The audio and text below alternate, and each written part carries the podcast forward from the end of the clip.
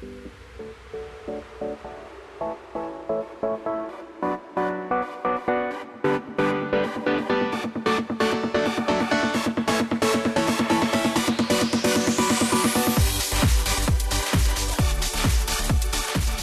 Thursday afternoon to you. Welcome to the Matt Townsend Show. I am your host, Dr. Matt Townsend, your life coach, your guide on the side. Today, I will be your career coach. That is the topic of today's incredible two hour show making your work your calling. Do you feel, as you're out there in listener land, driving that truck or driving home from work today, do you feel like, oh man, I found it? The gold mine. My job is heaven on earth. Little Ethel Merman there again. Uh, my job is the most incredible thing in the world. Do you feel driven? Do you feel connected to your job? Is your job, your work, your calling? Is your vocation your avocation? That's what some people say. Uh, that is the topic today. Because if it's not, what do you do? I guess I just have to deal with it for the next 25 years. Some people just will suck it up. Now, as I look at my team, they love their job. They can't get enough of it. Right? Actually, we talk often about how much we love our jobs. Do you really? Yeah, as students at a university, seriously, this is about the best job you can get. Are you saying that because you're afraid? No, I'm saying that because we get we are all really good friends, so that's always fun. Which is a little problematic. at times, but mostly it's Oh, just right. We're not going to do the intervention right now. No, okay. we're not. Um, but, But also we're getting it. yeah we're getting professional experience. We're all working um, kind of in the field that we want to be working. In. Kind in, of, so, yeah. yeah, But it's great. But then you know you might get out there in the real world and think I don't want to do radio or TV or film. It's true. That is a possibility. Like, what if all of a sudden you get out there, Merritt, and you think, I hate film? you are calling up my deepest fears. Film makes me sick and nauseous. And what if what you want to do really is scrapbooking? That would be interesting. I do. I want to. as I when I sit down with paper to do crafts, what happens is I end up with like misshapen pieces of paper stuck to my hands and face. Like, They're glued, like it's all stuck over. yeah, it. yeah. crafts are. Uh, So you don't want that. But does that worry you? Because when I was young, I knew I wanted to be a broadcast journalist. I knew that. Then I became one, and I wanted to die Yeah. Because it was the worst job in the world. No, seriously, that is one of my biggest fears is that I'll get, you know, and I have this great cre- career trajectory right Yeah. now. Like I'm on the path to do exactly what I want to do, but there's always that nagging little voice in the back of my head. Like, what if you don't? What about- What, what if you get there and you hate it? What if you Yeah. get there and you want to do something completely different? But you know, uh, at the same time, I I'm a firm believer that if you work really hard, you can do kind of whatever you want. So I agree. Yeah, and think about how long your life is. yeah. like you could change If it. I figure Matt out, did like you eight know, if I figure I've out, changed my job you know, eight times. age 24 that Yeah. I don't want to do the rest But see, of that's it. That's Yeah. what I learned is that it, you'll, it'll never be. It's not a job. You don't go get a job. You make a career. Yeah, and you so are your brand, right? So you just have to. sometimes make your brand. Your job is a tool to get the career you want. Yes. not necessarily the fulfillment of your career. Because I'm at a stage in my life where I have a pretty good gig. Yeah, you do. We do all the work for you. I know. You come and I talk. show up. You're do- you're done. I sit here. You guys have to work in the in the hole and sweat. No, but part of it is. But I've had so notice I'm back in broadcast. I started in broadcast, but see, part of what I didn't like about broadcast, I no longer have to deal with. I'm not a journalist.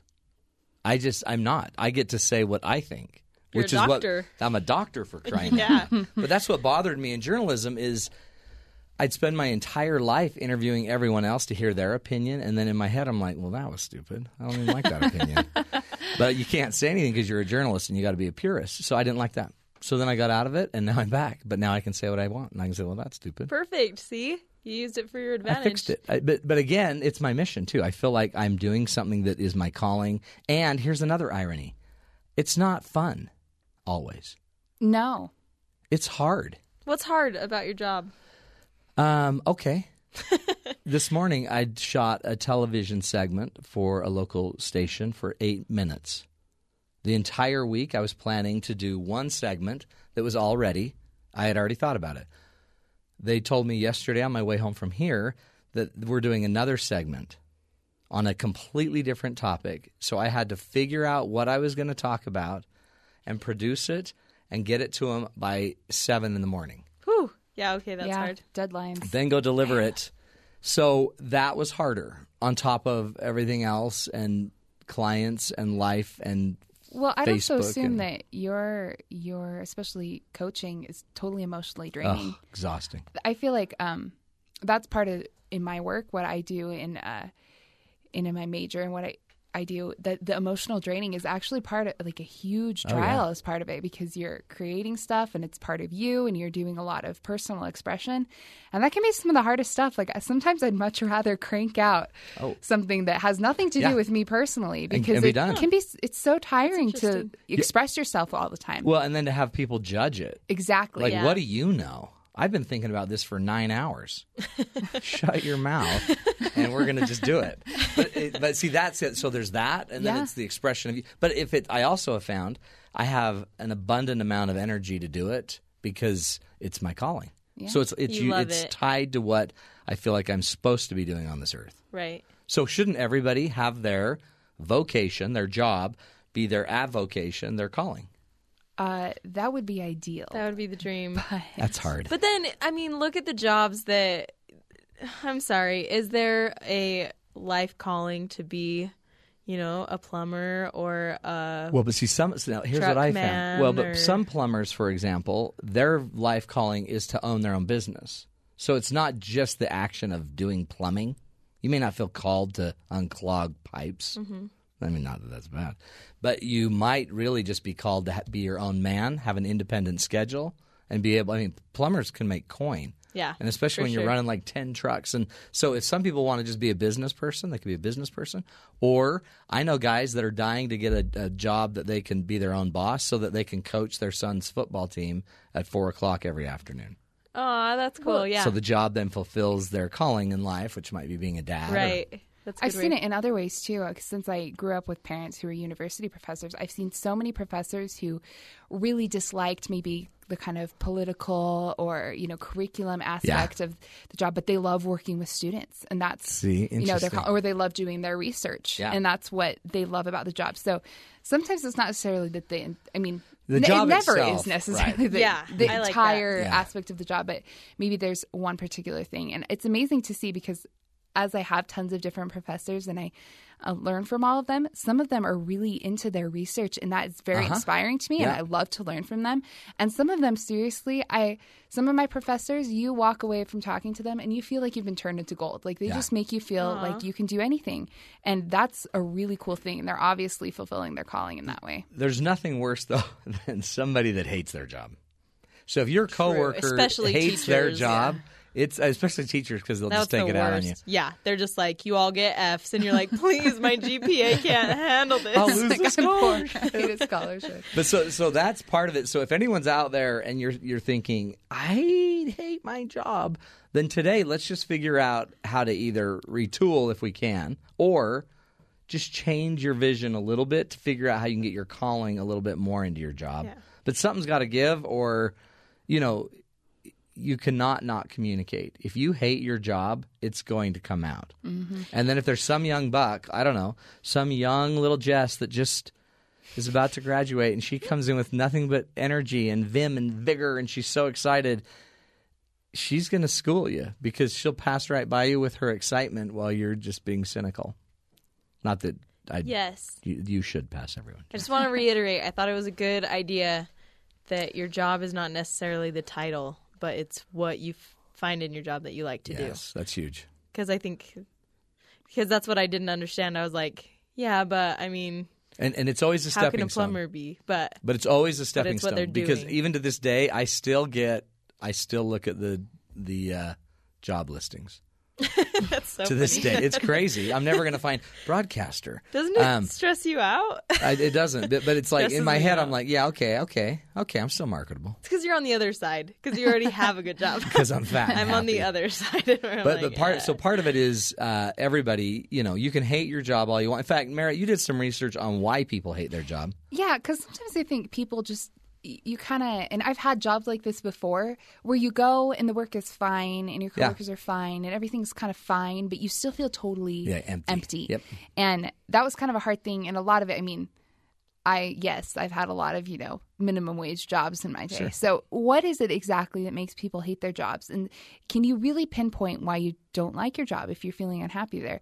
So that's what I did a bunch of research on. It's pretty interesting. Um, the biggest reason is that if you're only in it for the money, and that's basically the the topic of our show today, is that you need to find something that makes you feel fulfilled.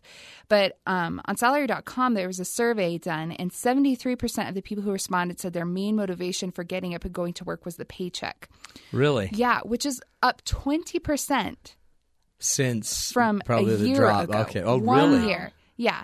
And so I think that's that, scary. Okay, because that and that correlates with the all these people that are disengaged at work. Yeah, definitely. are not wanting to be there. But I just think that's terrifying. So seventy-three percent of people are only going to get a paycheck. So just think of that when you are, That's- you know, going yeah. to go to your accountant and they only want to work. They don't want to help Yeah. you. They just want their paycheck. That's not very comforting It's on the not. consumer side, and that's not going to make them happy. Well, and you see it all the time. I've had so many bad customer service experiences because people don't like their job. Yeah. Oh, yeah. And you're like, okay, well, what if I don't like my job? Everyone has to be able to do their job. Everyone's unhappy. But money's can't money doesn't correlate really well to happiness anyway. No, you it only doesn't. once you're above like seventy thousand dollars, they say there's no more correlation. More money No. doesn't make you happier. Um, another interesting reason is that work, when you're feeling unfulfilled by your work, it has a huge detriment to your health. Okay. I So, um, then you've already taking sick leave and you don't want Yeah. to be there. So, same survey 60% of workers said they were fulfilled by their jobs, but that had also fallen 20% in the past year. And um, according to a, a German study, when you're happy at work, you it's immediately seen in your health, and when you're unhappy at work, you're totally you take more sick leave, you um, are more depressed. It just totally takes a toll.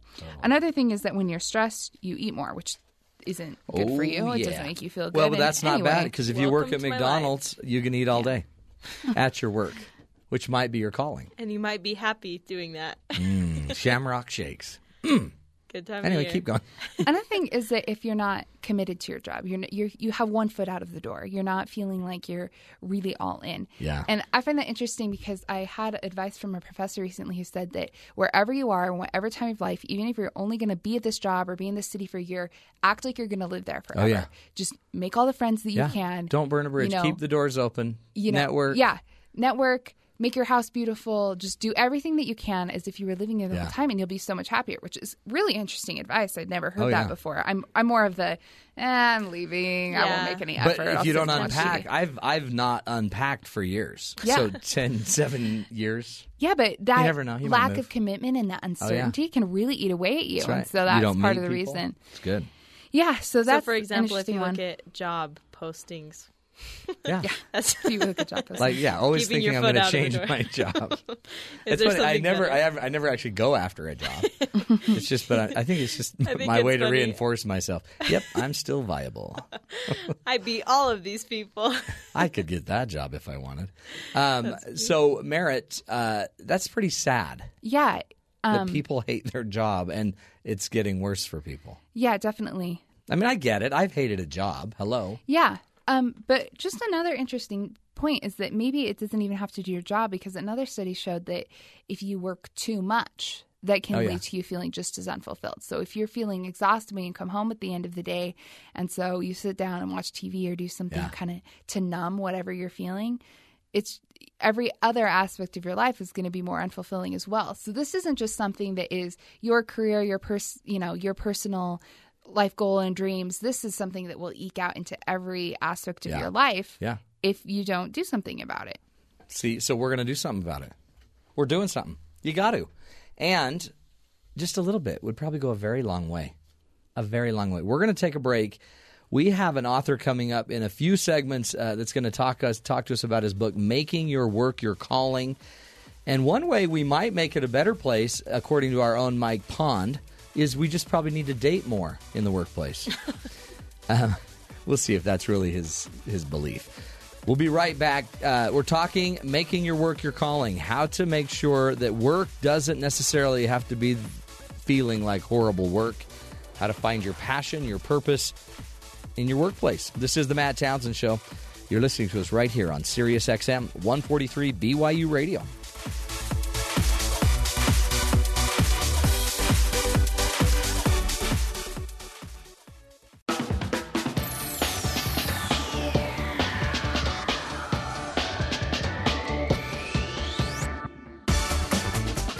Welcome back, everybody, to the Matt Townsend Show. Hey, today we are talking about making your work your calling.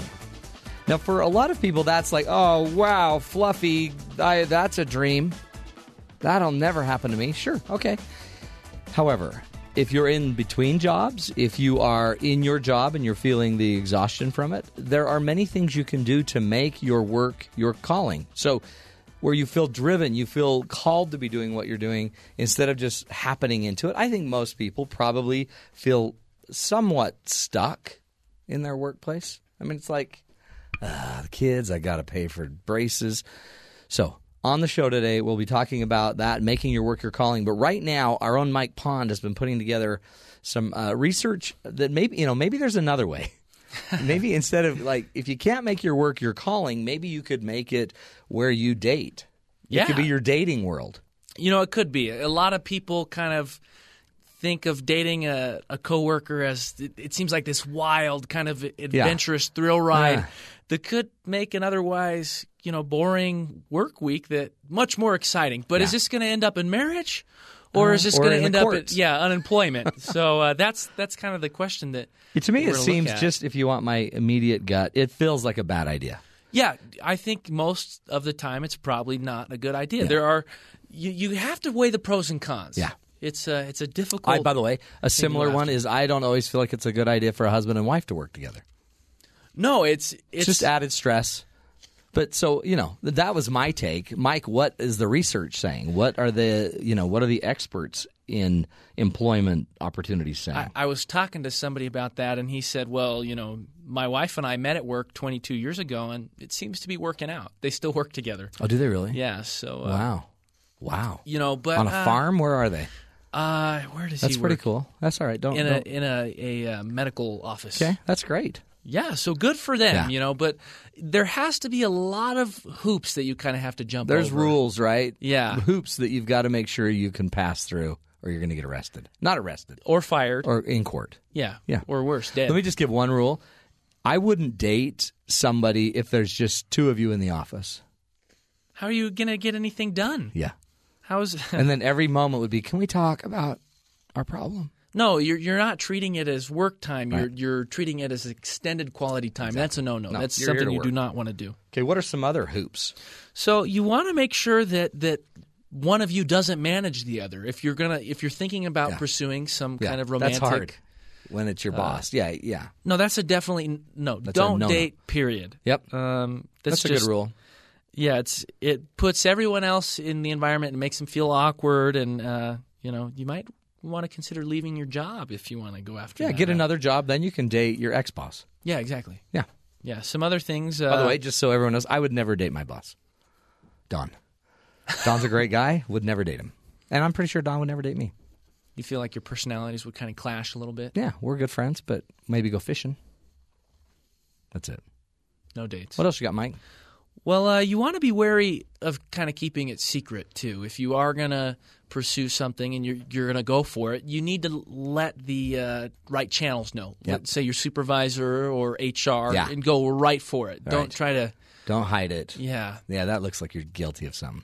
Well, I was talking to somebody, and uh, they said that their boss came up to them casually after the relationship had ended and said something like, "You weren't really fooling anyone," and she was mortified. Oh wow. You know, so uh, oh wow.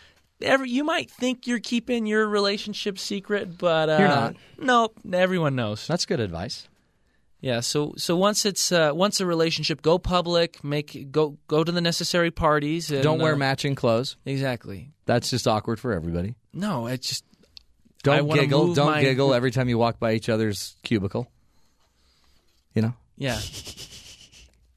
And if you like if you're if you're gonna go for a relationship, another thing you might do is have a breakup contingency plan. Yeah. You know, just people are so wary Oh, of, yeah. of pursuing a relationship in the workplace because there's so many different elements to it. What if we break up? You know, we're going to see each other in the workplace every day. Right. Who gets to keep the dog? Yeah.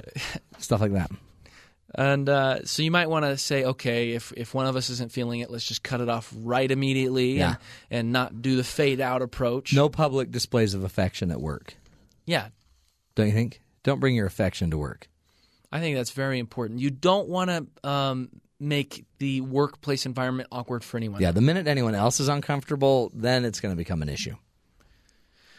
Yeah, so you want to make sure the conditions are right. Mm-hmm. If it's a medium to small workplace, um, that may not be the right place. It's Right. too small. You Um, need like a mega corporation. you know that would work out. Like, if you're in different pro- departments, that's fine. I've got one. If you're married, you shouldn't be dating anyone at the office. Is that a good one? You, if you're married, because that's where these affairs are all happening. It's. I'm telling you, it's bad. If everyone in the office knows you're having an affair, Gosh, your trustworthiness to everyone in that office is down, shot. down, low, low, low.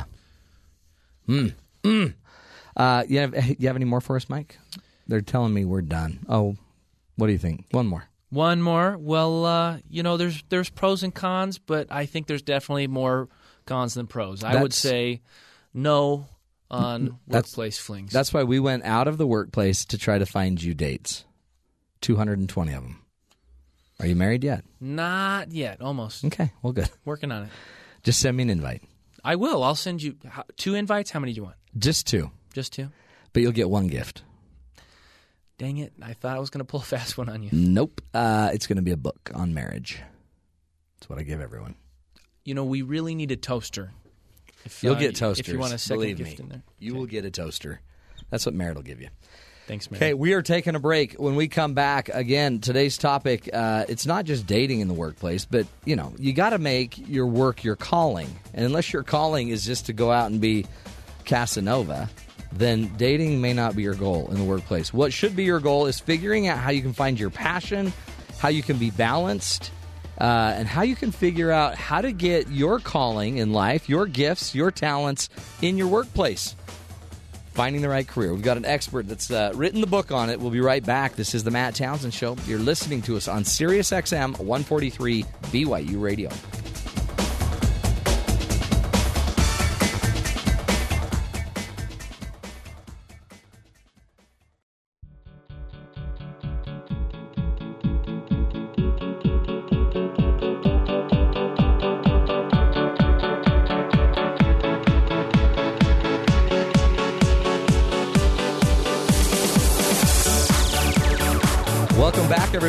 To the Matt Townsend Show.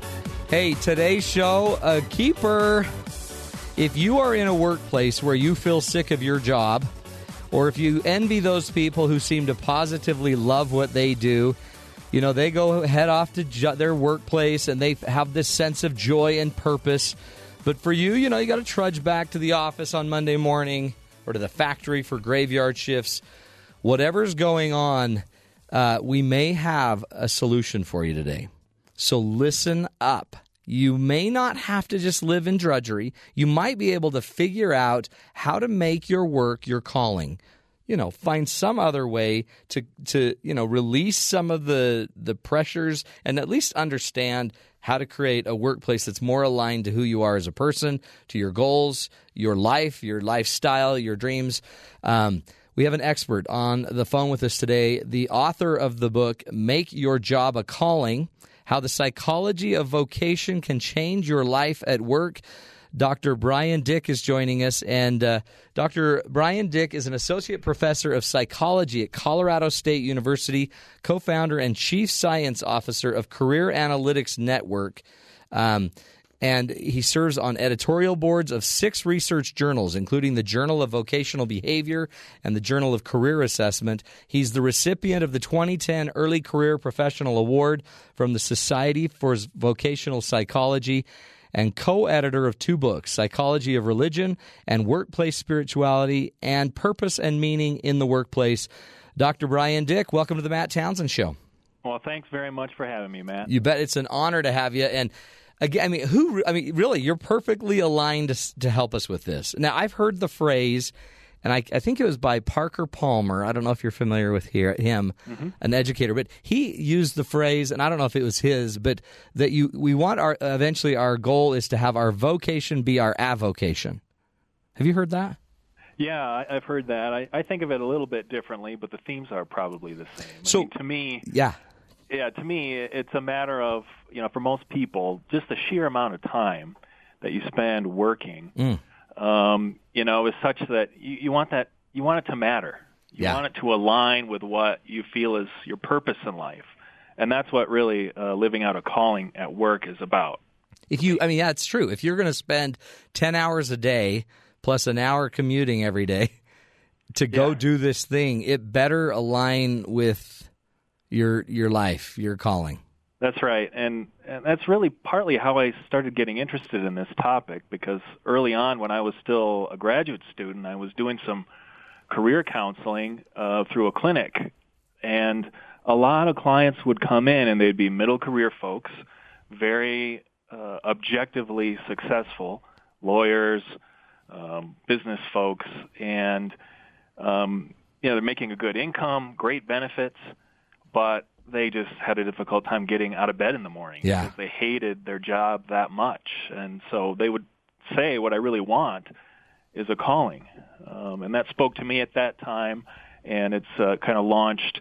Uh, a lot of research, not just that I've been involved in, but uh, many of my colleagues, and, and that ultimately is what culminated in the book. Wow. What is the, because to me, it seems like such a, having been in corporate America for so long and, and done training and consulting, I, I sit there and you see it. And it's interesting you said middle kind of, middle mm-hmm. management. It's, it's, it really is. Some of the young ones, the newbies, they might be more into it, I guess. I don't know. They're new. Some of the old ones have to write it into the retirement age that you know they've even got a number Right. in the single digits before they can supposedly walk away. But it's those middle, you know, middle earners that not middle earners, but middle management maybe that have to pay. Well, you know, it it does. There are a lot of differences within generations, but you know, by and large, it does seem like when people get started out in a career, um, they're excited to be earning a meaningful paycheck. Um, you know, and you have access to opportunities. You want to prove yourself, and it, it's exciting when you get promoted or a really good performance review and that kind of thing. Yeah. But after a while, chasing accolades and and you know trying to enrich yourself, it just starts to ring hollow.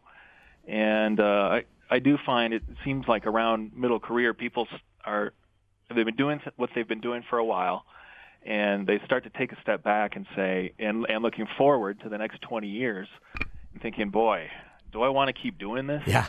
And, and if if not, then what are my alternatives, and how do I figure this out? It's interesting. I mean, it seems like the same thing happens with parents.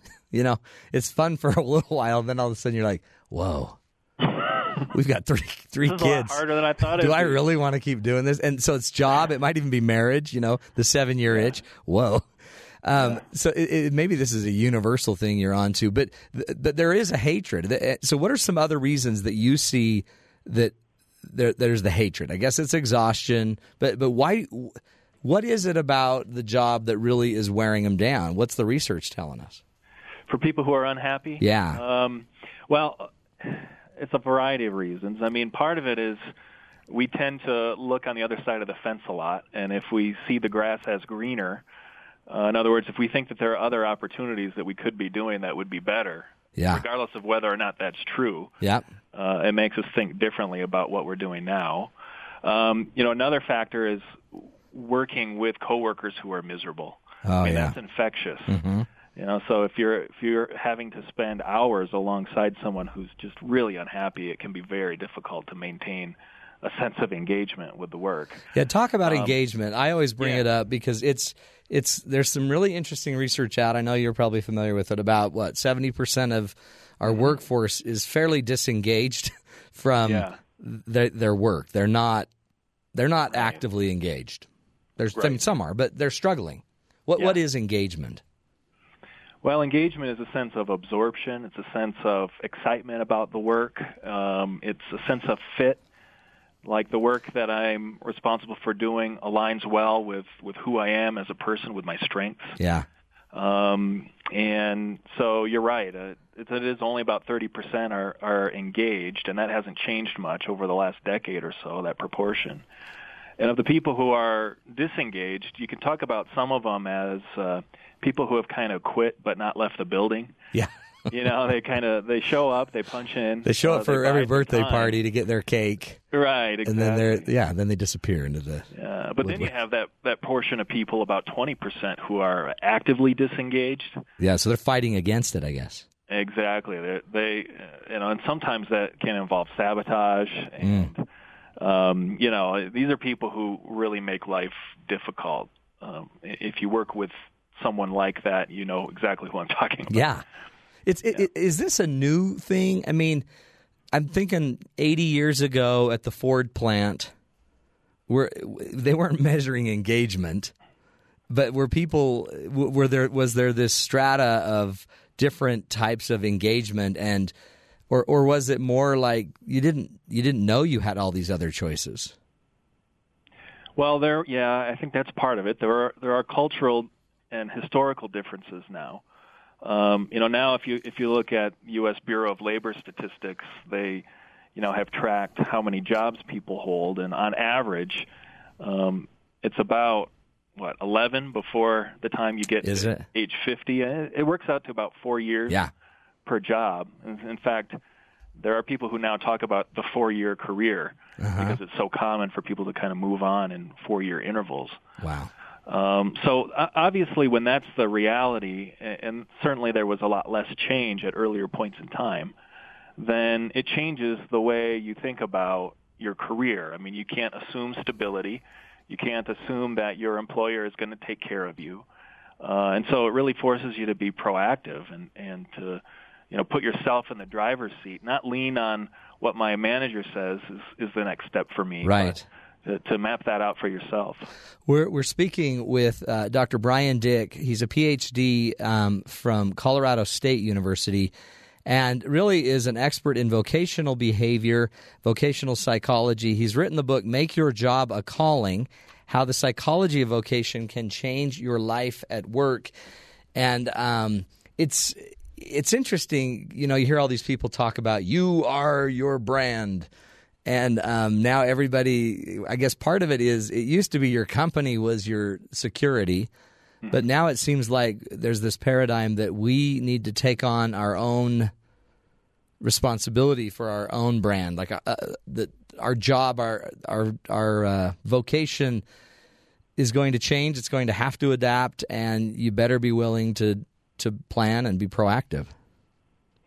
Yeah, it is. It is kind of an essential survival skill now, and, and, and more and more companies, as a cost-saving measure, are hiring people to work on projects Yeah, as contractors, and so you know more and more people are free agents, and that's frustrating and it's difficult. On the other hand, there is an advantage to that. I mean, if you're if you see yourself in the driver's seat of your own career, then it gives you more latitude um, to, especially if if you're successful and you have access to different opportunities, Yeah. you can make choices based on which opportunity is going to align most with your values, and that's consistent with um, you know what we've discussed about calling and living out a calling. talk just a little bit about it, and then um, start into call into this concept of calling, and, and how how did you come up with the the word calling?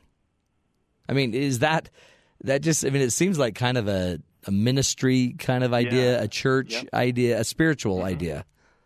Well, yeah, it's an interesting word to study. Yeah. because it means I mean people mean different things when they use it. Um, it's a term that's got a long history, and as it applies to work, uh, you know, early early on, um, in the early centuries uh, of the the previous millennia, you know, people were thinking about work in, in kind of two tiers. Uh huh. Um, one was the the banal, kind of the just menial Right. jobs that have no spiritual or sacred significance, um, which was basically every job except for clergy Yeah. Interesting. and, right. and and monasteries. There's very clear separation between sacred and secular.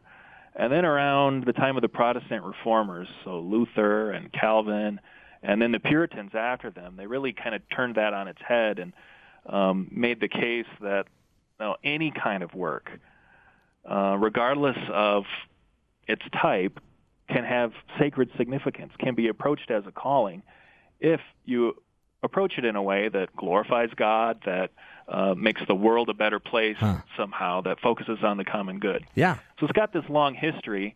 I think it's become contemporary, or it's become relevant again in, in the contemporary world. You see a lot of people using it. If you follow Oprah, oh yeah, you know, Google Oprah commencement address. She, she's all all over calling. Is she?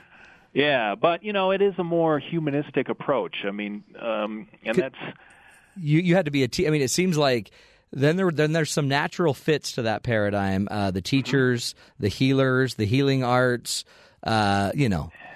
Well, that's right. But, but yeah. th- then there seem like there's some um, that aren't that that you have to really stretch it. But then I guess it's more like we were talking about earlier. Then it's just probably if your mission and your purpose is to take your wealth and give back to God or build community or donate your time and your resources, maybe that's how you do it. Yeah, I mean, you know, one distinction we make a lot about it um, is that between a modern view of calling and what's called a neoclassical view. Uh-huh. So the modern view is a little bit more Oprah-ish, and it's it's the idea that a calling comes from within, and it's something that you figure out and then pursue because it makes you personally happy, right? Mm-hmm. So it comes mm-hmm. from within, and it's really about your own self-fulfillment and personal okay. happiness and that that can be a powerful motivator sure. for people. But that's not a calling in the way yeah, the, word has yeah. historically been used. It's not what a calling means literally, and so you know the other approach, the neoclassical perspective, defines a calling as kind of having three parts. One, it implies that there's a caller. Yeah. Uh, Higher and source, so yeah. For a lot of people, especially in the U.S., a pretty religious country, the caller is God. But right. it doesn't necessarily have to be. For some people, it's it's um, it could be government, social need, the president, or right? Or yeah. right. It's but it's the idea that something outside of you is compelling you, calling you to do something. Um, and then the second part is meaning and purpose. So it's the sense that I have this broad sense of purpose in life, and what I spend my work time doing should align with that. Hmm. Okay, that's okay? cool. And then and then the third is this pro-social orientation. Yeah. It's this idea that you know my gifts are not principally for me and the way I spend my work time isn't just about making me happy, but it's about what I can contribute to yeah. the world around me, to the common good. So my definition was neoclassical. Yeah, yeah. yeah. That see, aligns I'm more old with school. how the word's been used historically, Yeah. and I think that's important. See, I'm, I'm less Oprah, I guess. then- yeah, I guess so. We are talking with uh, Dr. Bryan Dik, uh, the author of the book Make Your Job a Calling How the Psychology of Vocation Can Change Your Life at Work. We're going to take a break. We're going to come back and give you more ideas, more tools about how to uh, how to strike this balance, how to find the balance in your, your and find your calling in your employment and making a living, or at least see if we can to soften some of those edges. We're taking a break. This is the Matt Townsend Show. You're listening to us on Sirius XM 143 BYU Radio.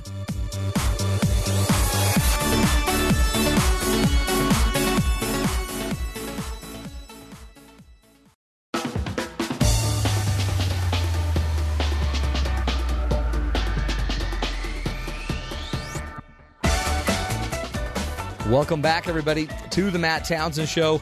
Hey, we're wrapping up our first hour. Uh, today, we're taking on the discussion uh, how to make your work your calling, um, and how to, I guess, how to figure out even what your calling is. I mean, so many people, if you're not just, if you're not a believer that there is someone doing the calling, and you don't know what your meaning and your purpose is, uh, then all of a sudden you may not know. You may just think you should be a dentist because dad was a dentist. And then all of a sudden you're filling some cavities and you think, I don't want to be a dentist anymore.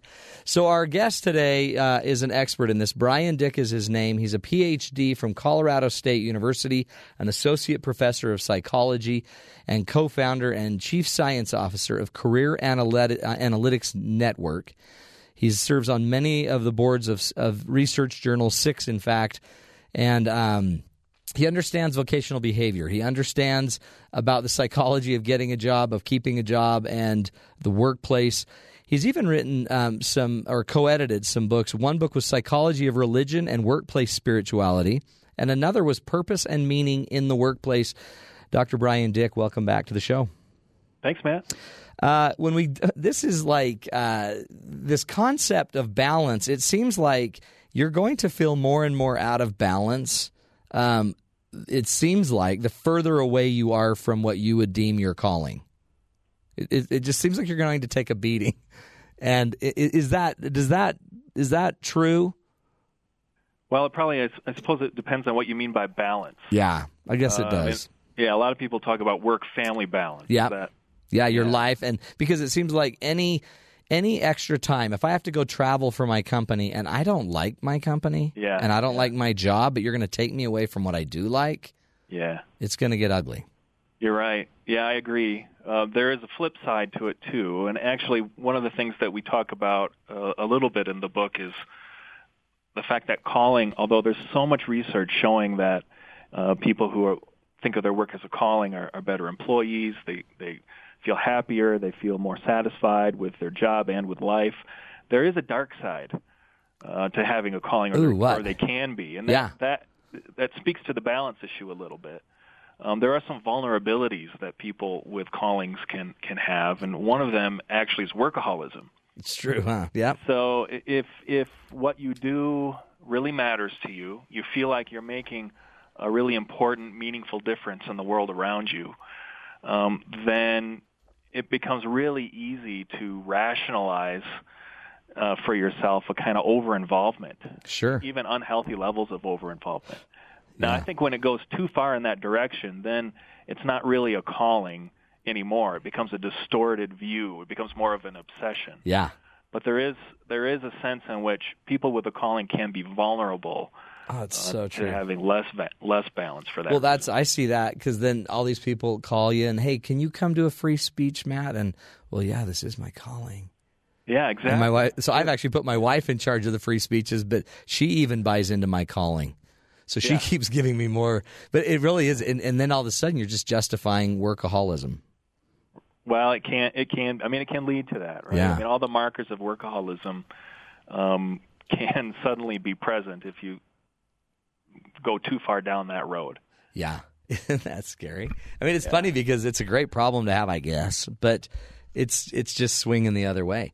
Um, what are some other reasons? I mean, other people that maybe don't even know it's their calling might just love their work. There's got to be some. Sure. I mean, I mean, it's sometimes you just love what you do. You just like getting in someone's mouth and drilling. That's right. Yeah, there are. I mean, it's not that the only the only way to enjoy work is to think of it as a calling. I mean, many people love their work, but don't necessarily think of it as a response to some kind of summons. Yeah. Or you know, not everyone thinks about the ways that what they do contributes to the world around them. Um, so, yeah, there's a lot of people who are happy who are engaged. Uh, many of them think of their work as a calling, but certainly not all of them. What What would you say to those, Bryan, that are sitting there thinking, "Oh, wow, what a luxury to love your job. Way to go, Bryan." Yeah. I mean, these people that, that some people think that it's not an option to Right, love your job. You just need to feed your family. Yeah. Well, I'm really sensitive to that, honestly. I mean, I appreciate because that is a critique. That's real, yeah. Have offered against the work that we've done around this that this is only for people who are privileged. Yeah. You know, who have a lot of resources and latitude and can just make choices and not have to worry about the realities of having to feed a family or or you know being someone who might be oppressed because Right. of um, their social status or whatever. Um, so, you know, one of the things that we set out to do in the book is to help people think through how even less than ideal jobs, you know, jobs that maybe you fell into that you wouldn't necessarily have chosen, Yeah. uh, can be shaped into something that um, maybe resembles a calling. That's beautiful. And, There's hope. and- yeah, it provides some hope. It provides some actionable strategies that Yeah. people can can use. And you know, one of the ones that we talk about, there's a chapter devoted to this. It's called job crafting. See, okay, this is what I want to get into because Yeah. let's take a break so we can come back and spend a whole block on it.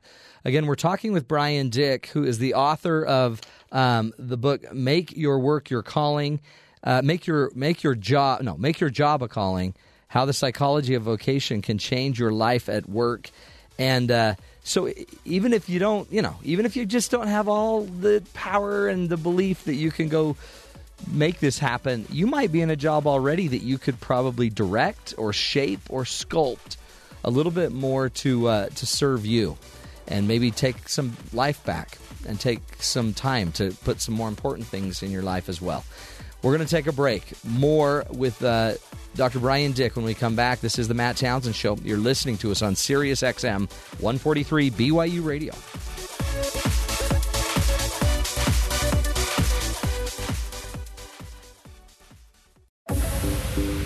Good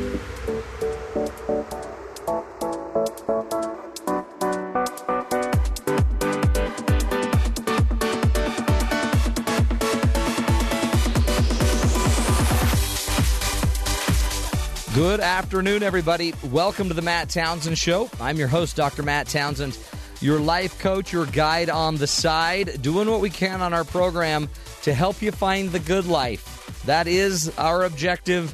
Today, we're taking on your work, your uh, your job, your place of employment. If I ask you the simple question, do you feel like you are called to do what you're doing at work? Uh, do you feel like you're that this job jives with your greater purpose in life? Do you feel like uh, you're you're providing some benefit to the rest of society? Do you sense that's happening in your job? Because if you do have that going on, you might have made your job a calling or you're calling a job. You may have figured out some of the code. For those of you that don't feel that, uh, all's not lost. There may still be ways that you can take your current job and shape it and sculpt it so that it's more aligned to who you want to be, to what you want to be. And um, we have the the expert to help us do that today on our program. His name is uh, Dr. Bryan Dik. He's the author of the book "Make Your Job a Calling." Um, how uh, the psychology of vocation can change your life at work. He's also an associate professor of psychology at Colorado State and serves on many editorial boards uh, of research journals, including uh, the Journal of Vocational Behavior and the Journal of Career Assessment. He's the co editor of two other books Psychology of Religion and Workplace Spirituality, and Purpose and Meaning in the Workplace, as well as he's received uh, an award in 2010, the Early Career Professional Award from the Society for Vocational Psychology. Dr. Bryan Dik, thank you so much for joining us. Thanks, Matt. Uh, when before the break, you were starting to tell us that regardless of kind of where you are in your workplace, you know whether you kind of feel like you had to be there because of the situation or you didn't know anything different, wherever you are, though, you're saying you can you can be proactive and find a way to start shaping or at least creating some better conditions for yourself. Right. So let me let me tell you a couple of stories. Yeah. Uh, to get the ball rolling here. Um, you know, one is uh, you know I had a graduate student come into my office one day and she said I have to tell you what happened to my husband this weekend, and uh, her husband was driving to Gunnison, Colorado, from Fort Collins, which is where we are. Yeah. So he was driving along a mountain pass, and you know those are two lane mm-hmm. roads that kind of hug the mountain, and and um, there was a lot of traffic. And as it turns out, there was uh, some construction going on on this road. And you know how this works when there's construction on a road and it's a two lane road, they often yeah stop shut one, down yeah. one lane. Yeah. You have uh, a flagger on either side of the construction zone, right? So Right. it's a guy with an orange vest holding a stop sign. says stop on one side and slow on the other. Yeah, leathery skin. They're so tanned and burnt. Exactly. Yeah. exactly. So, um, so Bryce, my my student's husband, uh, was one of the first cars that got stuck right before, he, or right after he turned the sign from he had uh, front row. stop. Okay. Uh, but it was a nice day. His windows were down, and so he could hear someone in the car ahead of him ask this question. I'm just really curious. He said, "How can you stand the work that you do?" Interesting. I mean, and and you think about that question, and it seems a little bit bold. To That's kind of ju- like yeah that. judgment. How But- can you be such a loser? right. That's but horrible. uh, I mean, most people don't aspire to uh, that kind of job as Yeah. a profession. I mean, if you think about it, it just it seems kind of mind numbing. Standing Mhm. there all day, two way radio, flipping Yeah. the sign back and forth. Uh, but this this flagger, he perks up and he says, "You know, I'm glad you asked because I love my job, and I'll tell you why I love my job. I love it because I care about these guys behind me. Oh, And I care about you and the people in all the cars that are now lining up behind you. And I get to keep you safe. There you go. He said, I get to make a tangible difference in my job every day, and I'm grateful for the opportunity to do it. That's it. I mean, uh, there it is. Uh, purpose right there. Absolutely. And, you know, you hear a story like that, and, and it's inspiring because Yeah. you think if, if someone in that role, in that job, can have that kind of approach and derive that much of a sense of purpose in it, what does that mean for me and Yeah. for you and for the rest of us? Part of it, I guess, you just have to be looking for what you do love, and and and maybe make that connection. I guess that was a connection to his heart, really.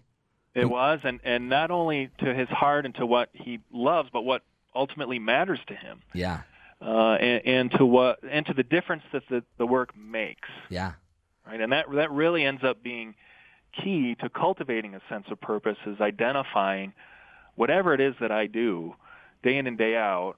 How does it link to some kind of difference in the world around me that Yeah. matters? even even if it's right there in the moment, handing someone their food. I mean, it makes a difference. That's right. But you That's you right. almost have to be present for it, don't you? Because if you're disengaged, you might not see those moments anyway. yeah. Hmm. Y- Yeah, it, it does. I mean, it matters if you're looking for them or not. If you can identify them and and seek them out. Yeah. Um, you know, another another example, uh, a story I like to tell is uh, I've got four boys, four young boys at home, and uh, when the third one was born, we had a custodian in the hospital uh, who would would come into our room, and she very quickly became our favorite person in the hospital. I mean, her her job description was cleaning the room, and she did that. She you know wiped down surfaces, Yeah. emptied the trash, and that kind of thing. But she doted on our baby. She emphath- emphasi- empathized, sorry, with my wife Amy and, and the lingering pain of childbirth. She told us stories about her family and and um, you know would come in and say, "I've been praying for you. How's my little patient?" Oh, wonderful. And you know, it's that kind of approach to her job that we just found very endearing. And the more I got to talking with her about it, the more it became clear this was something that she saw as a calling. Now, the job description focuses on the cleaning, Right. um, but she saw it as intimately linked to the broader mission of the hospital. Um, and, and it wasn't just about, you know, checking boxes on her Right. job description. It was about providing high quality care uh, to families that needed it. I love that. Um, I mean, think of how valuable she is to that hospital. Because Absolutely, she, and yeah. because it's almost not even some. It's not even on the radar. But it's to have your custodian care that much and make that big of an impact on a family. It's also. It, it, I was thinking, Bryan, maybe. Um, y- I mean, it motivate. It changes you. So, in, in a weird way, maybe that's one of the things we could do that would facilitate some people enjoying their jobs more. Is maybe we could point out when we see somebody that's fantastic Yeah. and say, you know what, you made my day. You, you made our family's day. Like, how powerful is that? Because then they can connect. Yeah, yeah, I, I, that's very important. And I, I actually sought out her supervisor and Did made you? sure he understood the difference that you know she was making for us. And of course, he was well. In this case, he was well aware of it. In fact, there are stories about nurses having a difficult time with with some child patients, uh, and they would call. Her name was Maggie. They would call Maggie in to break the ice Ah, uh, with this. Now, again, this is a custodian. I know. Maggie, the custodian, is the yeah, icebreaker. And, uh, yeah, so she- great. Yeah, they re- rely on her for this kind of thing. Now, what? Here are some lessons we can learn from that. I think that we can apply. yeah. Um, what Maggie was good at doing was crafting her job in order to fit what mattered most to her. So she took the tasks that she was required to do, and she met all the tasks in her job description, but she added some. Um, and the ones that she added were, what kinds of things can I do to help you? Can I get a nurse or a doctor to help you? I mean, she would Yeah. uh, add these interactions with patients, uh, and you know there were extra things. She didn't have to do them, but th- those are the things she most enjoyed. Yeah. So, what kind of tasks can we change or add in our job to make the job more meaningful? That's one. Um, another one is relationships. You know, a lot of people who find their work to be meaningful um, talk about the relationships they experience with customers, with coworkers, uh, and so what are some ways that I can invest in relationships with the people that I spend my time with on the job in order to feel more connected yeah. to them, right? And it seems like um, some might think, well, that's just going to distract you yeah, from sure. doing your cleaning. But in reality, it also it it is the difference. It's the special sauce. Yeah, and if there if there's a manager who said that, that's a distraction. Don't Yeah. do that. That manager should be fired. Honestly, Yeah, Uh, really. because what drives engagement? You know, it's Yeah, really, yeah. feelings of connectedness. It's, Yeah. it's not just are you, you know, doing A through G on your uh, list of job tasks before coffee this morning. right. That's little- again. Anyone out there can can just sit there and say, "How could I take my job, whatever it is, and be more um, and and relate better and connect more through my relationships?" Anyone could ask that. That's right. And it's not a panacea. I mean, No. Some jobs make it easier Yeah. To do this kind of thing than others. If you work on the line in a factory, Mm-hmm. um, you know, you can't really think too much about changing the tasks. They don't Right. really appreciate it when you freestyle it, right? I'm going to do Um, it this way. But yeah. I do think it's true that that most people have more latitude than they realize to proactively make changes within their current job to make it better. And, and even if the change is on your break, or even if the change is going to be a bigger part of your, you're going to go be a part of your union board, or you're going to, I mean, that, or go be a volunteer firefighter as part of the team on the base, or I mean, there's That's right. no end. That's There's no end. Yeah. So, so No, what? So, we, what task can we change? What relationships can we invest Yep. in? tasks, relationships, and the last one is how does this connect to something broader that matters to me? Hmm. And so, you know, Maggie was able to do that by connecting her her job as completely in sync with the hospital's mission of providing high quality health care. Um, but you know, one of the ways I frame this question is by telling this really short story about three workers breaking up rocks, Okay, and they were yeah, bear with me here. there we go. This They wasn't in Fort Collins, was what it? they were doing. Okay, And the first one said, I'm making little ones out of big ones. And the second one said, I'm earning a living. yeah, And the third one said, I'm building a cathedral. there you go. And, you know, which of those three workers gets more mo- the most out of the job? Right. And, then the question for for all of us, I think, is what cathedral are we building? You know, if we're able to identify and articulate the broader purpose that the work that we do is connected to, um, then it makes the work seem much more meaningful. What a great what a great blessing to your own life though to to somehow tie it even if and again I think you're right on. It doesn't matter what it is. It doesn't even if what your what the greater purpose is is to finally create a better life for your family than Sure. your father or mother were able to do for you. Yeah. It's powerful. Yeah, absolutely. So the challenge really is so what what's the cathedral what cathedral are we all building? That's right. That's right. And people will have different answers to that, but the the point I think is to really reflect on that question Yeah. uh, and and to think through it and you know what is the answer for you if you can if you can identify an answer to that question and then think about it and remind yourself of it in those difficult moments where you have to do something you really don't enjoy doing or where you have a negative interaction with a customer or something like that then it has a way of of keeping you grounded in the things that really matter Huge. Oh, love it. Dr. Bryan Dik, that was easy. It- you know why I know why you're so good is because you just I'm sure every time you get a break you just go to the Garden of the Gods in Fort Collins and you just kick back. well that's colorado springs so Oh, is a it? two hour drive Well, get going.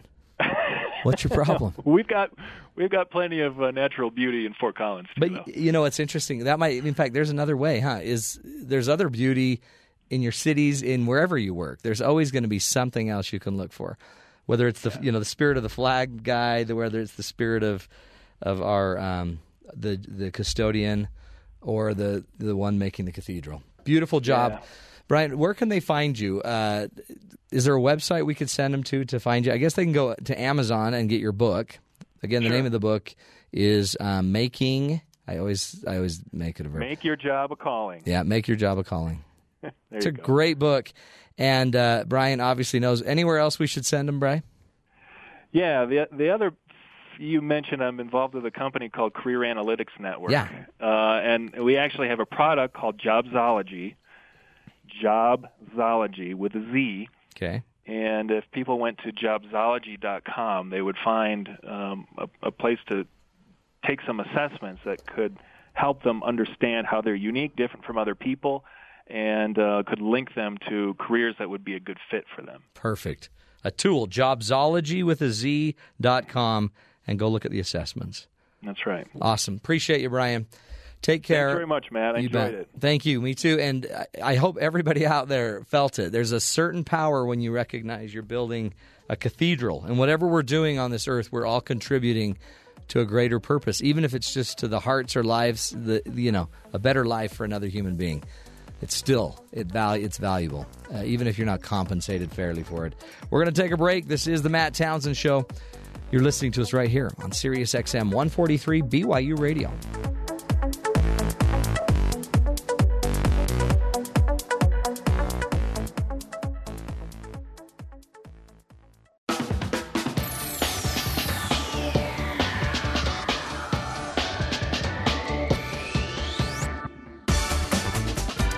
Welcome back, everybody, to the Matt Townsend Show.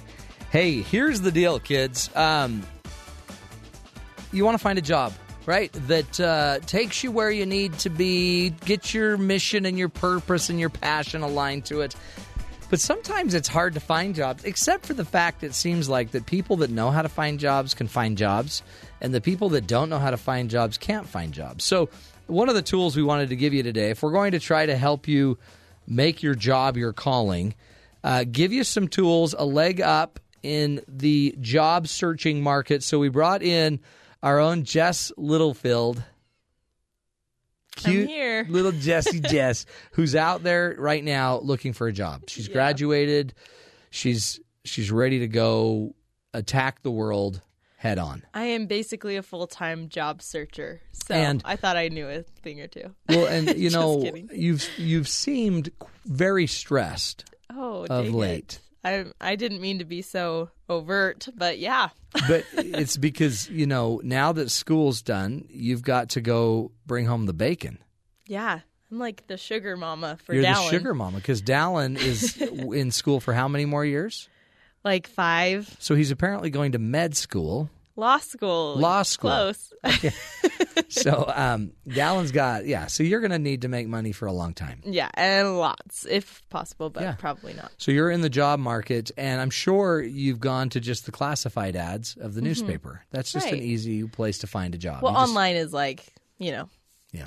It's just full of people trying to get people to work for them. Uh, so you're saying instead of going to the classifieds, hey, maybe go find a job online. Right.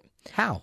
Um, well, I think that using online resources um, narrows your search way faster. Yeah. And it broadens your, you know, like as far as the location goes, if you're willing to commute a little bit further, you don't have to, you can go find any job in Utah and yeah or in the world. Right. I mean, you, you just you can and you can do the search. Like I love going to some of those sites and just seeing what's available. Like this is messed up. And I think we've talked about this, but I am always looking at job um, like job boards. I know it's the funniest thing. Why, Matt? Everybody's know. wondering why.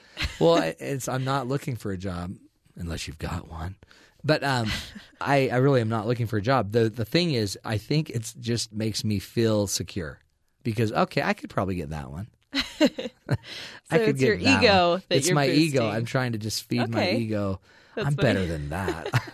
I could do that. But um, you're saying get online. No, so what resources are we talking about? Because when we say online, to me, that could be anything using a computer, right? Basically, it is. I mean, you can I think there's um, tools online like you can do type tests. So many people have had me do typing tests. Oh, really? And I can see how fast I. How fast do you? Eighty three. No big deal. Holy cow! See, by the way, back in the fifties, you would have been a thoroughbred. they would have loved you. Yeah, I think anything more than like seventy is yeah. good. Guess what I type? Forty five. Nope. what is it? One forty. No way! You're okay. a liar. You're right. It's not one. I don't know. That's that's like impossible. Well, it is for some. That's funny. Um, okay, so you can do typing tests. You can practice things. You can learn if they're like you need to know Microsoft Excel really good or Microsoft yeah. Word. You can go on YouTube and know all of those things and be like, yeah, I I got that. Yeah, got it. Um, so you can learn new things. You can bolster your skills, um, and then just having access to all those different job types that are out there.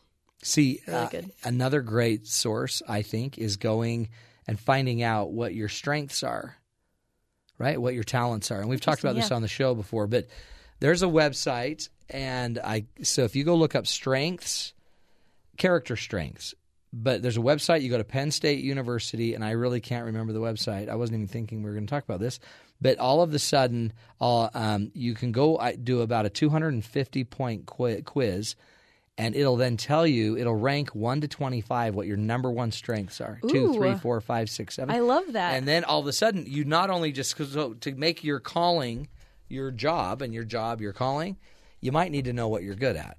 Yeah. And once you know like you won't believe it but everything i do in my job is my strength. I can imagine that. But see it's not because i'm that good. It's just i delegate everything else. So anything that's not my strength like scheduling not my strength so if if I ever end up scheduling something for myself, it never works. and so I don't Merritt show up. Yeah, so Merritt does it, or then other people from my office. So all yeah. of a sudden, it makes it so once I know what my strengths are, and this gets into happiness because they're finding the happiest people are doing what they're good at. Yeah, they're not doing something that that is not a strength. So happy mm-hmm. people work from the strength. Yeah, and if they have to, they can use their strengths to fix their problems, right? But don't work don't try to just be good at everything. Try to go be good at what you're really good at. Yeah. Well and that's another thing is that they list the requirements on there in depth. And yeah. so you can be like oh they're asking for this. I'm i can do better. Yeah. I can do it better in a different job. See and what's so funny is if you if you don't know what your strengths are mm-hmm. you think your strength might be typing. But see that's like a technical skill. That's i guess it's needed in some jobs. Mm-hmm but the, the your character strengths might be more important. Like for me, uh, um, the ability to enroll people into my idea, I'm pretty good at. Yeah, you are. So to me, that's better for me to know than my typing numbers. Yeah. It's and true. if I know that, and in fact, some of the best um, people hiring today, they first start with your strengths, and then they can take your strengths and put you into certain fields, knowing that with certain strengths you're going to learn mm-hmm. the technical skills. I can probably improve someone's typing skills better than I can improve their discipline. Yeah, or how well they interact yeah. with people. But if you're somebody that's not disciplined, you probably ought not have a job where you've got to get up and be really disciplined. Yeah, or you're true. you're going to get fired, and then yeah. honestly, you won't find it enjoyable. Yeah, right. And then and then you can be more successful because you're good at it. Yeah, so that's great. And LinkedIn is another one. Yeah, LinkedIn is huge. It's, it's great. way big. Social networking online. Yeah. It's through LinkedIn. It I always mean, is. Everybody's there. I can't tell you how many times I've had someone call me or email me saying, "Hey, you know this guy from this company. Could you ever send my resume to that guy from this company?" And all of a sudden, sure. And they can get a job that way. Who would have thought of that? Who'd have thought? You just send it to there, and then that guy refers it to somebody in his own company, and boom, you've got a job. That's so good. I cool? love that. And they know your skills. You can put everything on there, so it's really yeah. quick.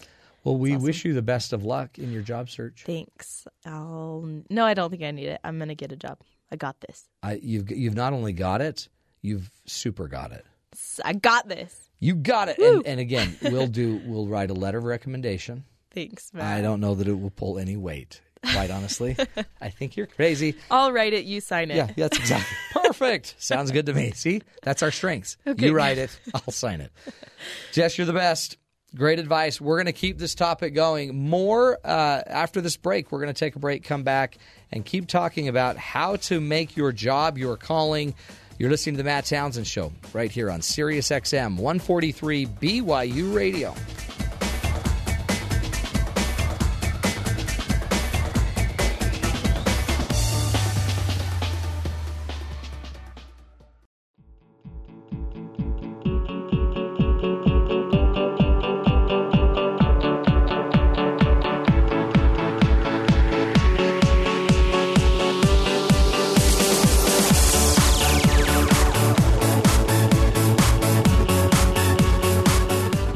Back, everybody, to the Matt Townsend Show. Hey, we've been talking about improving your online influence.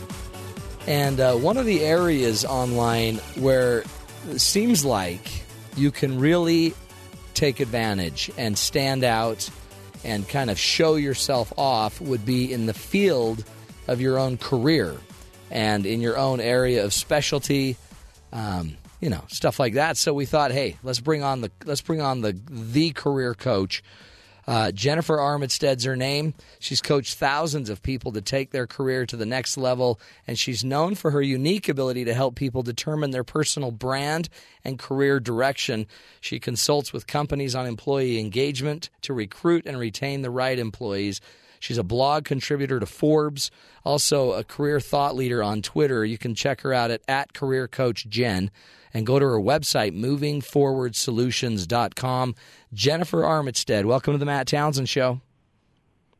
Hello, Matt. Thank you. Hello. How are you doing?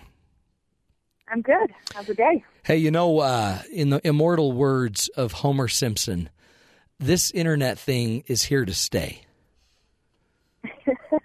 I think it's going to stay.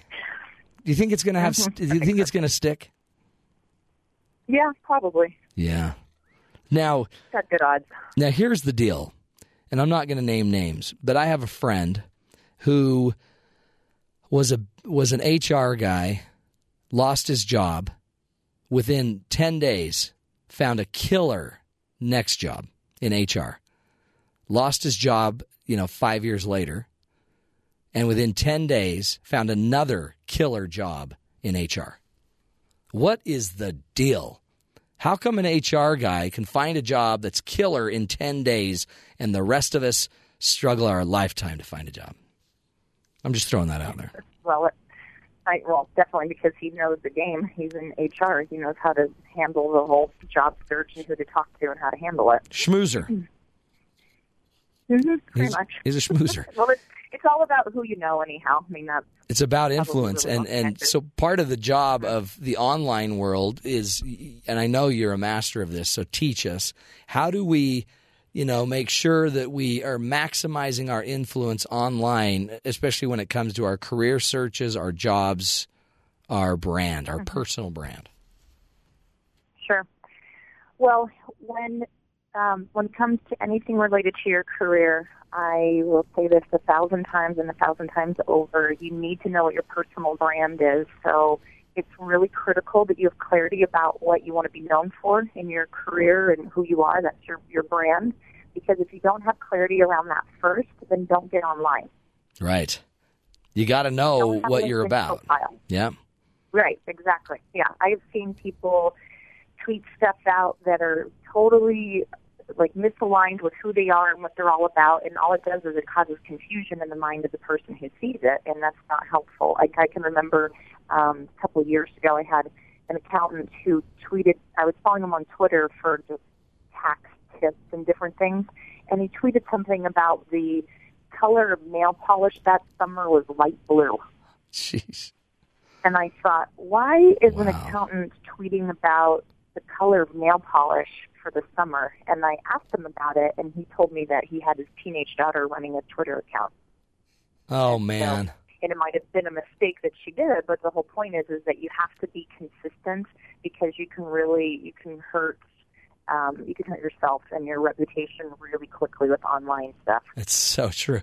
And maybe the rule is you just don't let your teenager be in charge Yeah, of your right. Twitter account. No, the greatest thing I ever did was put my wife in charge of my fact, I think Facebook. He had almost twenty thousand people following him on Twitter too. Really? So Yeah. No, that's it. And. I mean, it's hard because um, you, you, that's why I guess you got to sit down, get a very clear view who you are, what you're trying to do. I mean, it's a big deal. I've I've had certain times where something has been released on my own Facebook page that I'm like, what? No, no, no, no, no, no. But um, it's also pretty powerful when you finally when you know what you're trying to portray, and then you can get everyone around you knowing it. It's a pretty powerful thing. hmm It is. Well, once you have clarity on really what you're trying to do, then it becomes really easy to know what you want to post. Yeah. And so, for example, LinkedIn is awesome for career management. LinkedIn is absolutely the king social site to be on. And so you have a whole huge area where you have um, an opportunity to write whatever you want about yourself. It's the profile area. And uh, the opportunity to use really profound words and searchable words, it's right there. It's ready for you. But that's you have 2,000 words that you get to write. Yeah. On Twitter, you only get to post, you get 140 characters. And so, um, so you have to keep things really short, impactful, and, and to the point. Um, you can certainly shorten a link to an article that you like or whatnot. But anyhow, the point I'm getting at is that when you have that clarity, it doesn't matter which tool that you're using, it helps you to know what it is in fact you want to write and what you want to put out there so that you're painting a very consistent picture of what people can expect from you. And LinkedIn's powerful too because then you're connected to people that know you professionally or maybe from school and, and, and sometimes even in your personal life, although I think more people use that for Facebook. Yeah. Um, but then on LinkedIn, if you're posting articles or video clips you come across or um, a suggestion on a book that you like, you have that opportunity to consistently be putting out a message that is in sync with what you want your brand to be, and yeah. makes it a lot easier actually. Does um, I mean you, you can't do harm by just having a, a LinkedIn page, right? I mean, there's no harm to getting one out there unless it's just not focused or I mean, or does it matter that once you get it up, do you have to keep feeding it like it's a monster? I mean, it seems like a lot of people get overwhelmed because when does this end? Yeah, right. I would say on LinkedIn, if you're posting something about once a week, you're okay. So I typically will tell people find time in your week, in your in whatever your week looks like, to spend 15 or 30 minutes on LinkedIn. Plus, it's good to go in there anyhow because you might be receiving messages from people right. in LinkedIn specifically, and so you want to go in there and you want to check it out. But yeah, if you were to go into LinkedIn once a week and be mindful of an article, you know, you have great resources like Forbes or Inc. Some of these business um, journals that are online, you can go through and do a search for keywords. Let's say you're a project manager who uh, really wants to focus on efficiency of delivering software or something. You can go online and find so many different interesting articles and just copy and paste the link right into your LinkedIn um, update type of, like a sentence or two at the most about your thoughts, why you think it's why you think it's interesting article, and share it. And so that can maybe take you 10 or 15 minutes to do it. But then the people you're connected to will see you posting really good, juicy, helpful information that is in sync with who you are. Hmm. You want to make sure you're always putting stuff out there that is supporting your point of view. And the nice thing I like about that too is you're actually riding on somebody else's coattails. You're taking advantage of their reputation by posting their information that um, coincides with what you talk about. Yeah, no, I think that's. I mean, that's how you leverage it, right? Because you're now you're mm-hmm. perceived to be like them, or you know, in the same grouping as them as well. It's um, what are some more mistakes that we make online when it comes to like you always talk about the personal brand. What, what I mean, there's so many things we can do wrong just by not paying attention um, you know, and, or posting something or having our teenage daughter post something. Um, what are some more things we ought to watch out for when it comes to us trying to have a brand and influence other people online? Well, I think, um, well, my general rule is if you're not willing to write it on your front door, then don't post it anywhere online. and so people will get into these modes where they get really ticked off. Maybe they have a bad experience with a product or a company or something, and they can go off on a post saying how much they hated that company and the terrible service and whatever, and um, and go on and on about it as if they're you know talking to their best friend and they're just venting about how bad the experience is. So the, yeah, you might want to post something to say, "Hey, beware of such and such company." You know, I I, I got screwed out of money, or you know, whatever it is. Right. But you might want to you want to think about what is it that you really want to put out there because once you put it out there, there is no taking it back. You might try to delete it, the post. You might try to bury it by posting a bunch of other things, but once it's out there, it's out there forevermore. Mm. And so, um, so typically you want to be careful about about your emotions and whatnot, especially during um, election time. Oh, I oh, did so you see that? I know. Things that were or bad. It was so not helpful for a lot of people. And there are people, you know, that I blocked because I didn't want to see their feed. I'm like, Yeah, right. I'm tired of. You're know, like, "Come on, mom. left Mom." and right, and left I and right. Yeah. You're sick of it. Mom, if you do that again, I'm blocking you. Um, do do these do employers really look? I mean, are they now doing an audit of someone's Facebook and social media before they're hiring? Oh yeah. Oh, absolutely, absolutely. So, um, the like the most recent statistic is 96% of recruiters will look at your profile online. So you asked me a couple minutes ago, Wow. does it really matter what you put on LinkedIn? Like, can't you just create a file or profile and just leave it up there? If you're not updating it, recruiters are going to notice that. Um, and so if you're going to put a profile out there on LinkedIn, make sure you fill it in. So there's lots of really good, significant information about you. Make sure that you're getting recommendations. And then if you go in and you post something once a week, then that's good. You don't have to really do a lot more. That will that will be more than enough. Right. Um, and, and it'll keep you engaged in the community on LinkedIn as well if you go in there once a week. But yes, companies are absolutely they're going through and they're they're checking people's Twitter feeds. They're looking at Facebook. They're looking at Instagram, um, Pinterest, Vine, any of the things that they can get their hands on. They want to see what are you doing. And I can think of an example where a young man was going in for an interview at a company, and the manager was looking at the guy's online, um, his uh, different social networks, and the the young man had posted on Twitter that he was on his way to an interview, although he didn't really want the job. And the Oh, manager man. Gone. And the guy comes in for the interview, and the manager says, you know, so why are you here? Why are you interviewing with us? Which is a very legitimate, Sure. great question to ask to start the interview off. And the young man said, oh, well, you know, I'm looking for a position, and, and this looks, you know, of interest to me. And the manager turns the monitor around on his desk and points to his, his tweet and says, are you sure you really want to work here? Because you just tweeted an hour ago that you're not really interested in the position. Oh, you got me. I know, right? That is nuts. Lesson learned. Yeah, and then you're so mad because you got all dressed up and everything. It's so right, yeah, and you drove over there. Oh, what a bummer. It's a, so they're watching. That's like it. that. Even after the interview, if it doesn't go well, don't tweet something about how bad it was Yeah. because that will stick with you forever. That's You know, right. you just, you just don't even want to go there.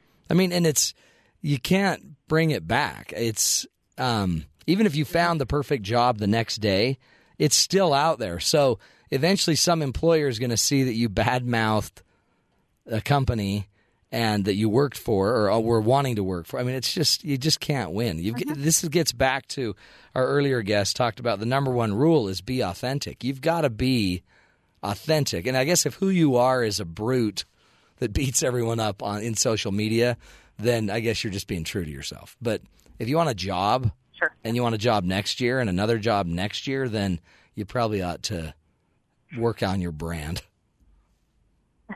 sure. Unless that serves you well. Maybe that's part of your persona and You're that's the edgy part of one. why Yeah.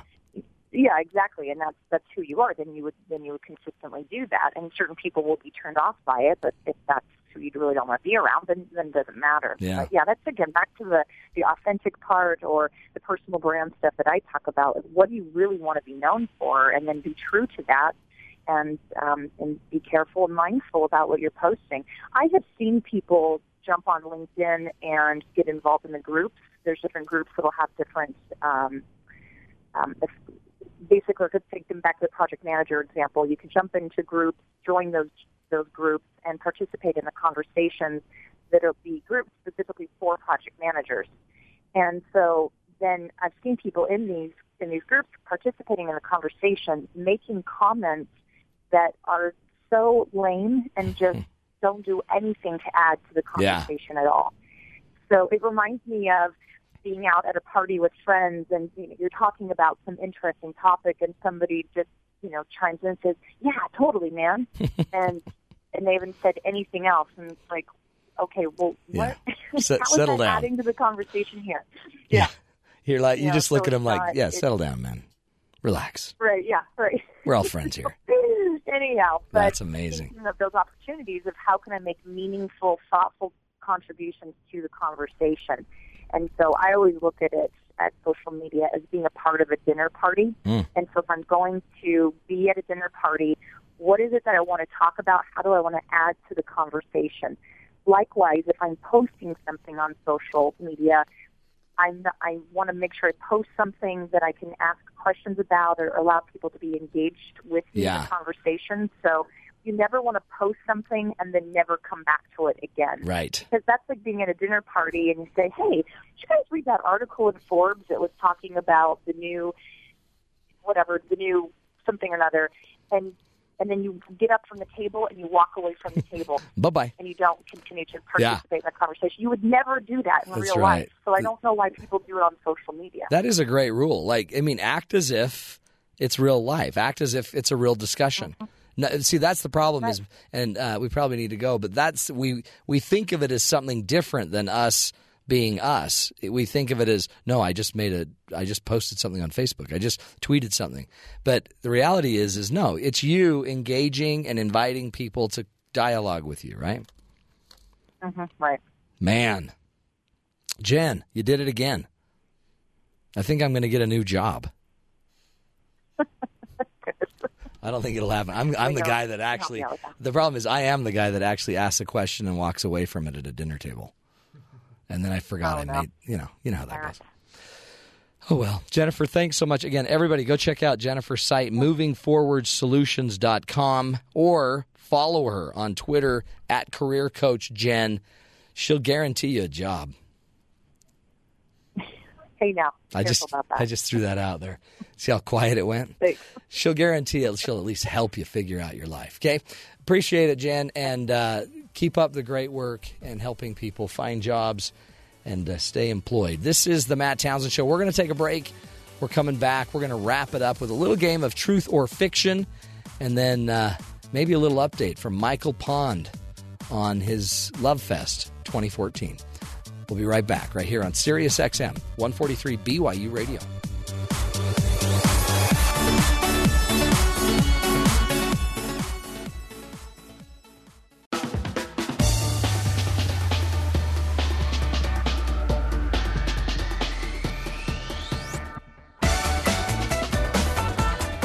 Welcome back, everybody, to the Matt Townsend Show. That's the hoedown music, which means Matthew Richards is here doing the doing the dance. Yeah, I am. Welcome to the Z Block, Maddie. Welcome to the Z Block, Matt. Hey, as, as we've been talking about loving your job and finding a job that is your calling, I'm quitting. No, just Maddie kidding. wanted to make an announcement that she has found a job that uh, she's working in that's not her calling. No, just On the Matt kidding. You Well, can't get enough of this show. radio is my calling. I don't know if Matt Townsend is my calling. I don't know. We'll see. Come again? Oh, never mind. Um, let's get started.